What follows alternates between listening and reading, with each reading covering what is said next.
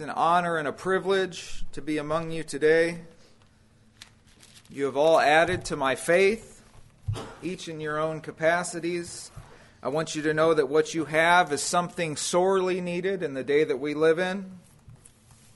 And I'm thankful that the Lord has been gracious to us. I'm thankful that we can minister to the needs of one another. And that those of you watching over Facebook Live, or maybe are listening to this recording even at a later date, we are thankful for your presence among us as well. We may not know at all times who exactly is hearing these messages, but heaven has taken note of your participation, and we thank you for the encouragement of your support as you press in for these things. We greet you in the name of the Lord Jesus Christ and pray that the Lord would bless you in your heart's desire in seeking the excellent knowledge of the Son of God. Today marks our 57th lesson in the person of Jesus Christ. Our text today is found in the book of the Revelation, shown to John the Beloved, and written for us here in these last times. It's a text that does not really require a preface or an introduction. I am Alpha and Omega, the beginning and the end, the first and the last. The text contains something on the surface that appears to be plain and of no great mystery. Jesus said, I am Alpha and Omega. These are the first and last letters of the Greek alphabet. In the Hebrew, the same letters are Aleph Tav, and in the English tongue, they are A and Z. We would say the A and Z of the alphabet. The beginning and the end, the first and the last the origin and the conclusion, the start and the finish, what appears and what concedes. And as plain as this language is on the surface, these expressions are things that cannot be received with merely the intellect, but these are things that faith must lay hold of. This is a language that relates to the eternality and self existence of the one who is from everlasting to everlasting. He is before all things, and by him do all things consist. He said, Fear not, I am the first and the last. I am he that liveth and was dead, and behold, I am alive forevermore. He said, I am Alpha and Omega, the beginning and the end, saith the Lord, which is, and which was, and which is to come, the Almighty. This is who we're talking about. The same was declared by the prophet Isaiah, who hath wrought and done it, calling the generations from the beginning. I am the Lord, the first and the last. I am He. Isaiah 41 4. And we know that Jesus is the same yesterday, today, and forever. Amen. Yet we live in a day where there is a false Christianity afoot that does not preach a Christ who is Alpha and Omega. It cannot view him in this capacity. Christ must be first and foremost in our preaching and teaching the political and sociological issues of the day and the cares of the world and the opinions and aspirations and desires of men, no matter how good or noble they may appear to be, are not the, pro- the proper starting point for profitable spiritual discourse. Period.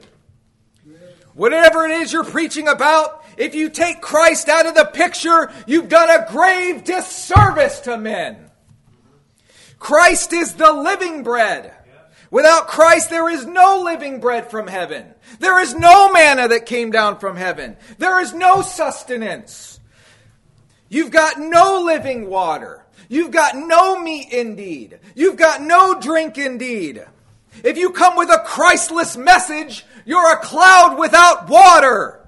Jesus is the life. Without Christ, you have a lifeless message. He is the truth. Without Christ in your message, your message is a lie. He's the physician. Without Christ, men cannot be healed. He's the counselor. Without Christ, nobody can be consoled. He's the captain of our salvation. Without him, absolutely nothing that you say to the people of God will lead the people victoriously to heaven. The word is his word. The agenda is his agenda.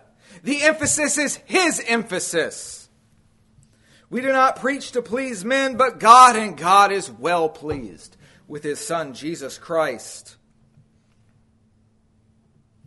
And not only his Son, he's well pleased with you as you relate to Jesus Christ. Not only must Christ be first in what we, what we preach, but he also must be the conclusion of what is taught. He is the Alpha and Omega. Even if people begin teaching with Jesus, if they end up emphasizing something else other than what relates to Him, somewhere along the way they got off course, and that teaching is erroneous. A telltale way to discern a false teaching is to trace it to its conclusion. If the teaching doesn't end with Christ, it's false. If it doesn't blend with the purpose of God in Christ Jesus, it's false. If the conclusion of whatever is being taught doesn't pertain to Jesus Christ, it's not the same Jesus that is Alpha and Omega. It's a phony counterfeit Christ. For example, if somebody teaches that Jesus died so that we could live a life of comfort and ease on the earth, they are not preaching the real Jesus. If they teach that the ultimate reason for God redeeming us is merely so that we would benefit from it, it's not the same Jesus of the Scriptures. We are saved for Him. We are saved for Him. We are not saved just for the sake of being saved. Yes, we benefit from the transaction of Christ laying down his life, and we give thanks for it. But the ultimate reason it was done was that God would be glorified through Christ. See, that's the end of it. Can you see that, brethren? Yes, amen. God's getting himself glory. When it comes to what we teach, he is what initiates the teaching, and he is the emphasis of the teaching, and he is the conclusion of the teaching. He is the Alpha and the Omega. He is the reason we teach men. Any, do- any doctrine that puts Christ in the background at any point, at any point, is a false doctrine. From start to finish, Christ is what we preach. He is the foundation and culmination of all that is truth, of all true doctrine. God has absolutely nothing to say, absolutely nothing to say to men that does not come through his Son. And God is not doing anything on the earth that does not involve the preeminent work of the Son of God. Everything God is doing from start to finish not only involves Christ, it actually requires Christ. This is a there's an essentiality of Christ. Jesus is always working. He's always active. He said, "I work and my Father worketh." He's a worker. He is also Alpha and Omega in the sense that he transcends space and time. Do not be ignorant of this, of this very thing, that a day with the Lord is as a thousand years, and a thousand years is as a day. Before the beginning, he was, and after the end, he shall be. The Lord is. He said, I am that I am. He told the Pharisees this He said, Before Abraham was, I am. That's Alpha and Omega. No one else, who else could this be said of, brethren? No one else has displayed this quality of being both Alpha and Omega. Brethren, there are many people in this world who are considered to be great, and there are even more which are the least among men. But never have I heard of a person that was first and last. This is like all other aspects of our Lord, a thing absolutely unique to his person and no one else. The Lord Jesus Christ is Alpha and Omega in every single capacity. He is Alpha in terms of rank. No one is more preeminent than the person of Jesus Christ. He infinitely transcends all other created beings, as it is written, being made so much better than the angels. So much better than the angels. Every time an angel came here, men like fell down on their face. He's been made so much better than the angels. He hath by inheritance obtained a more excellent name than they. For unto which of the angels said he at any time, Thou art my son? This day have I begotten thee. God has appointed the Lord Jesus Christ as heir of all things. He's made him both Lord and Christ. He's put all things under his feet. Everything is, sub- is, in, is in subjection to the Lord. People talk about the Lord coming back to reign on the earth for a thousand years. The Lord's reigning right now at the right hand of God. He's seated in the highest position. He has the highest occupation, the highest honor, the highest esteem. His name is above every other name. He reigns supreme. He truly is the Alpha, the first, the one holding the universe together, the one in command. If something works, He made it possible. If something's done, He's allowed it. He has all authority in heaven and earth. Whatever it is we're talking about concerning the scriptures, whatever is, is the subject or the consideration, Christ is the first in it, and Christ is the last in it. He is first in the record of Scripture, and He is last in it. In the beginning, God created the heavens and the earth. How did He do that? By Jesus Christ. It says, For by him were all things created that are in heaven and are in earth, visible and invisible, whether they be thrones or dominions or principalities or powers. All things were created by him and for him, and he is before all things, and by him do all things consist. You can, as Philip did with the Ethiopian eunuch, begin from Genesis 1 1 and launch off preaching Christ. Praise God, it's that way. In fact, he's so inseparable from the scriptures, being the Word of God, that he is seen on every page, in every place. For the testimony of Jesus is the spirit of prophecy. It's not a faint odor of him, brethren. It's not a sprinkling of him. The scriptures, Christ is the very foundation and structure of the things that are written. Our brother Given put this together decades ago, and I thought that this was worth repeating, and it's still as rel- relevant today as ever. I'm going to go through this real quick.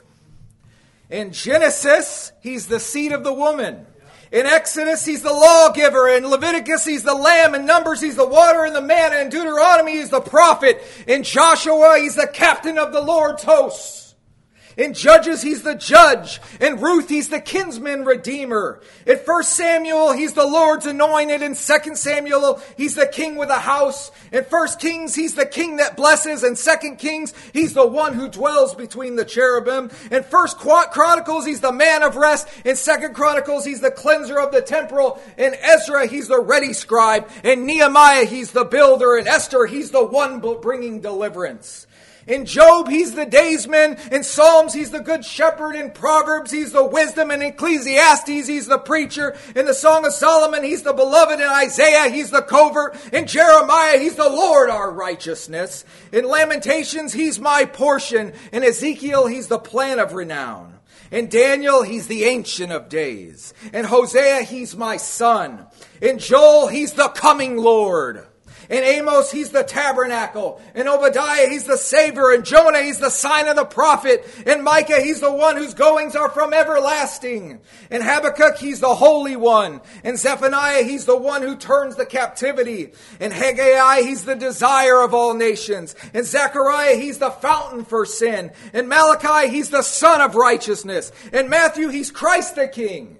In Mark, he's the Holy One of God. In Luke, he's the chosen of God. In John, he's the Word of God. In Acts, he's the Prince of Life. In Romans, he's the propitiation for sin. In 1 Corinthians, he's our Passover. In 2 Corinthians, he's the unspeakable gift. In Galatians, he's the seed of Abraham. In Ephesians, he's the beloved. In Philippians, he's the Lord who humbled himself. In Colossians, he's the Son. In 1 Thessalonians, he's the Lord Jesus Christ. In 2 Thessalonians, he's the coming Lord. In 1 Timothy, he's the mediator. In 2 Timothy, he's our Savior. In Titus, he's the bishop of our souls. In Philemon, he's the giver of grace. In Hebrews, he's our great high priest. In James, he's the Lord of glory. In 1 Peter, he's the chosen of God. In 2 Peter, he's the day star. In 1 John, he's the word of life. In 2 John, he's the son of the Father. In 3 John, he's the stranger being ministered to. In Jude, he's the one who is able to keep you from falling. In Revelation, he's the faithful witness. The testimony of Jesus Christ is the spirit of prophecy. Take away Christ, and there is not meaning to anything that is written. If there's a prophet, it points to Jesus, the one sent by the Father. If, if we read of a priest, it's intended to point to Christ, our great high priest. When we read of kings and rulers and lords, they all point to Christ as the King of kings and the Lord of lords. If there arises a kingdom, it's always in view of his kingdom. It is written, His dominion is an everlasting dominion, and His kingdom is from generation to generation.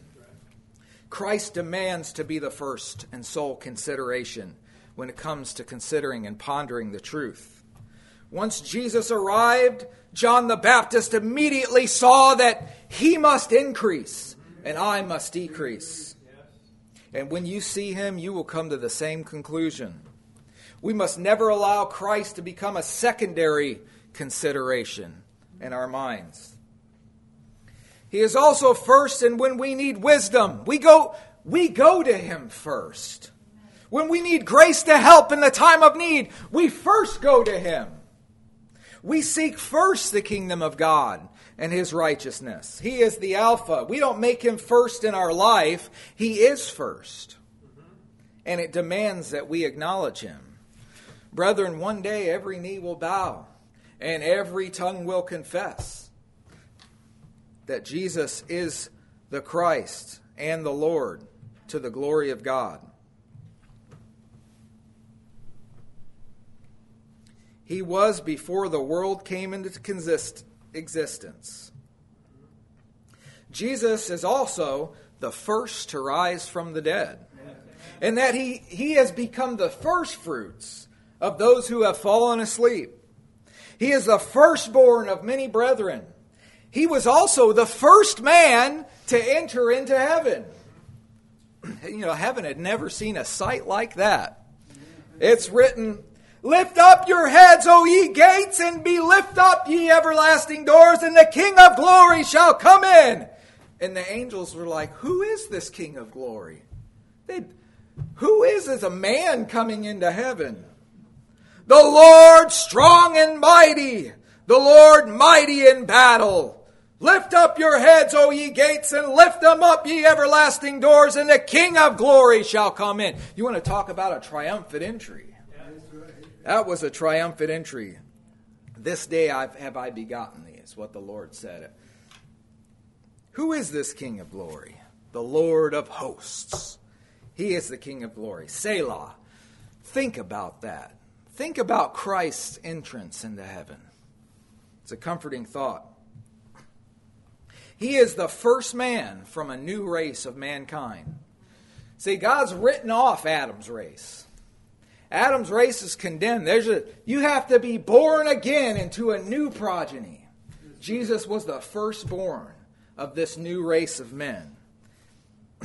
He is the head of the body, the church, who is the beginning, the firstborn of the dead.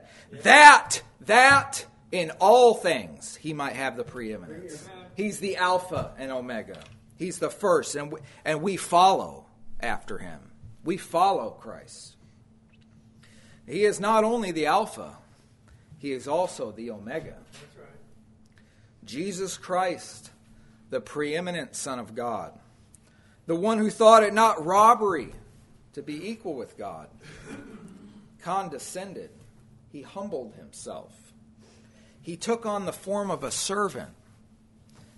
The distance that the Lord had to travel to do this is an unfathomable distance. An eternal member of the Godhead, the one who was from everlasting to everlasting, took on himself the form of his own sinful creation. He was made in the likeness of sinful flesh. He was not only made subject to the elements, to hot and to cold, and to hunger and to nakedness, but he was, he was made subject to the contrary environment of sin. God could barely stand sin from heaven. God could barely stand it from heaven. And here Christ had to come down face to face with it in flesh and blood. He had to endure the contradiction of sinners against himself and suffer being tempted. He had to live amongst a faithless and a perverse generation. There are times he just break out, Oh, how long will I be with you? Faithless and perverse generation. It was a grievance to him. It was a suffering. It was part of the suffering of Christ. Yes. Amen. Now that he has been exalted, he is esteemed the greatest of all men. But in his humbled state, there came a point where he was esteemed the least of all men. Yet he was made a little lower than the angels for the suffering of death. Our Lord found himself in a position experientially lower than other men where he identified with the least of all living creatures. He said, I am a worm and no man, a reproach of men and despised of the people. All men forsook him. We hid, as it were, our faces from him. He was despised, and we esteemed him not. And then, at his lowest point, the Father whom he loved forsook him. The one who was from the lofty inhabitations of heaven, equal with God, would pour out his soul unto death. He made his grave with the wicked. When Jesus bore the sin of the world, he was forsaken of the Father, and he was in every sense of the word alone. The depths to which our Lord went to put away sin by the sacrifice of himself, no man has ever known, nor will ever know. He is the Omega. As many were astonished at thee, his visage was so marred, more than any other man, and his form more, more than the sons of men. He suffered an affliction that no man suffered.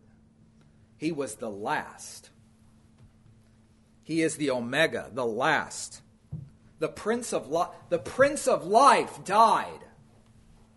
He said, I am first and last. I am he that liveth and was dead. And behold, I am alive forevermore. He bore the greatest burden. He paid the greatest cost. He went the furthest distance. He is both most esteemed and yet the least esteemed among men. He is the life and was dead, but is not anymore. This is what it took to save you. Yes. Consider this, brethren. This is what it took to save you. This is the kind of distance that existed between God and men. And Christ bridged that gap and reconciled us or brought us to God. It, this required an initiation of the work, and it also requires a completion of it.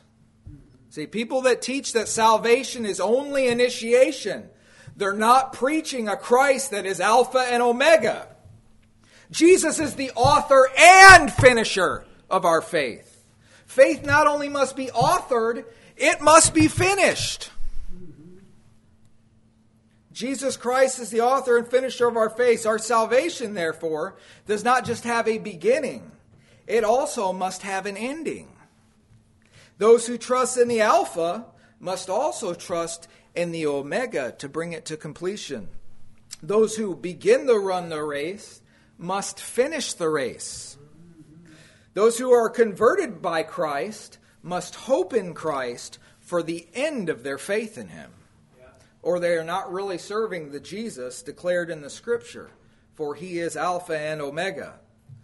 Jesus has the first word in all of Scripture, and He has the last word in it too the scriptures end. Revelation 22, 20 through 21. He which testifieth these things says, Surely I come quickly. Amen. That's sealed. Even so. Come, Lord Jesus. The grace of our Lord Jesus Christ be with you all. Amen. It ends with a blessing. Amen. That's the end. He's got the first word and he's got the last word. The goal of salvation is not only to be initiated by Christ, but to be brought to completion by Him as well.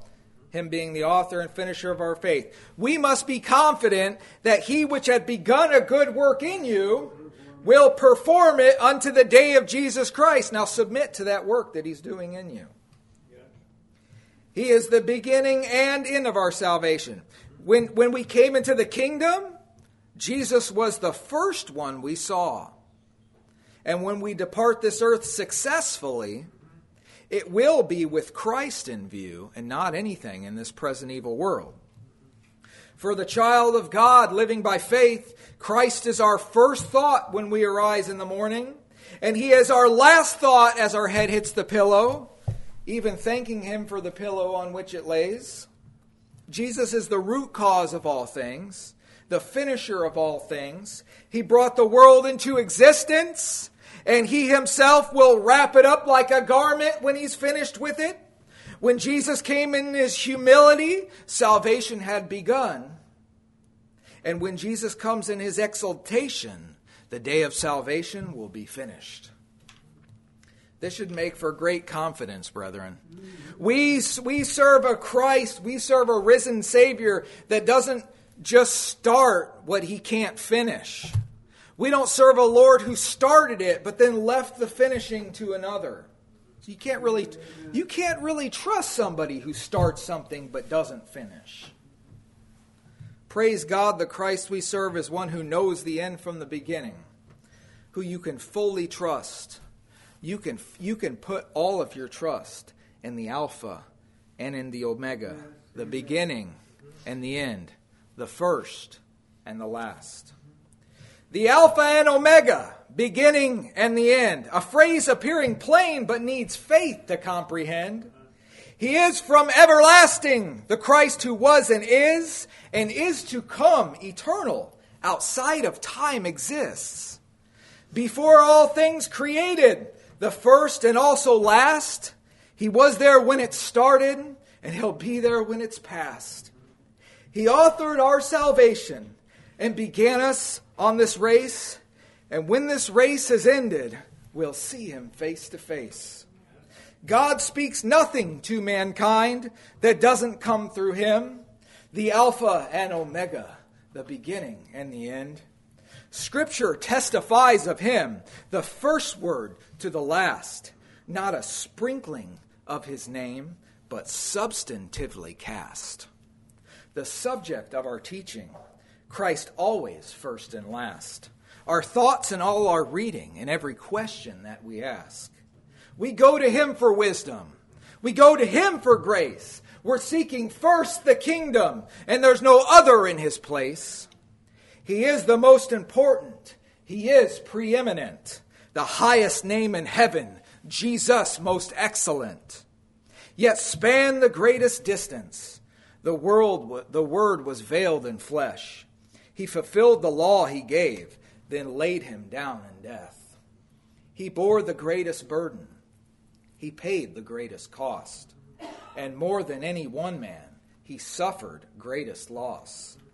Tormented and afflicted, he was the least of men, not Alpha, but Omega, the beginning and the end.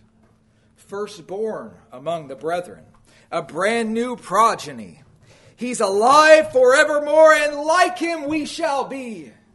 So place your trust in Jesus. He truly is a friend. This Alpha and Omega, the beginning and the end. Thank you, brethren. Amen.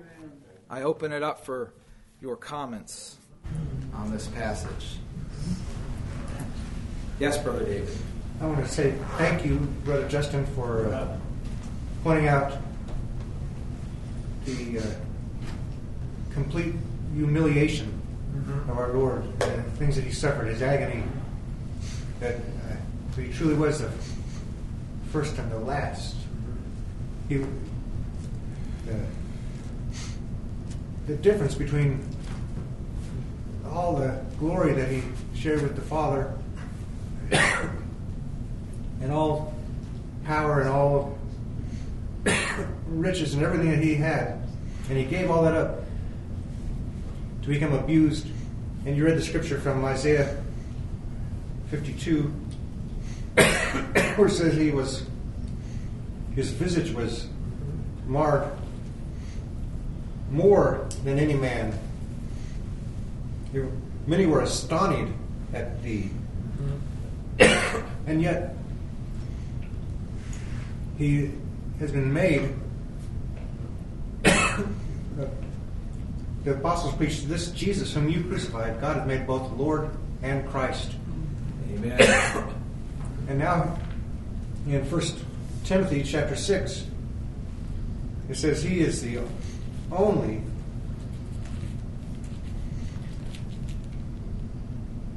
He is a blessed and only potentate, the King Amen. of kings and Lord of lords.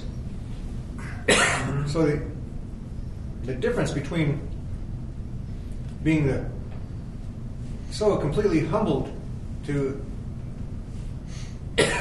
become in the form of a man become become a servant and now to be raised up to heaven and be made the, the only potentate, the King of Kings and Lord of Lords. That's just incredible to think about. Mm-hmm. Amen. I never thought about the first and last referring to his humiliation on earth.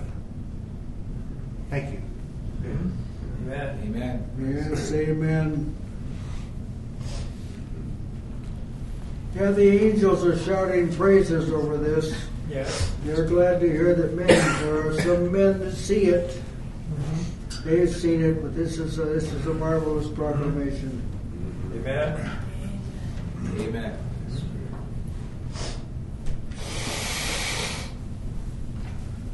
Yes, Brother Robert?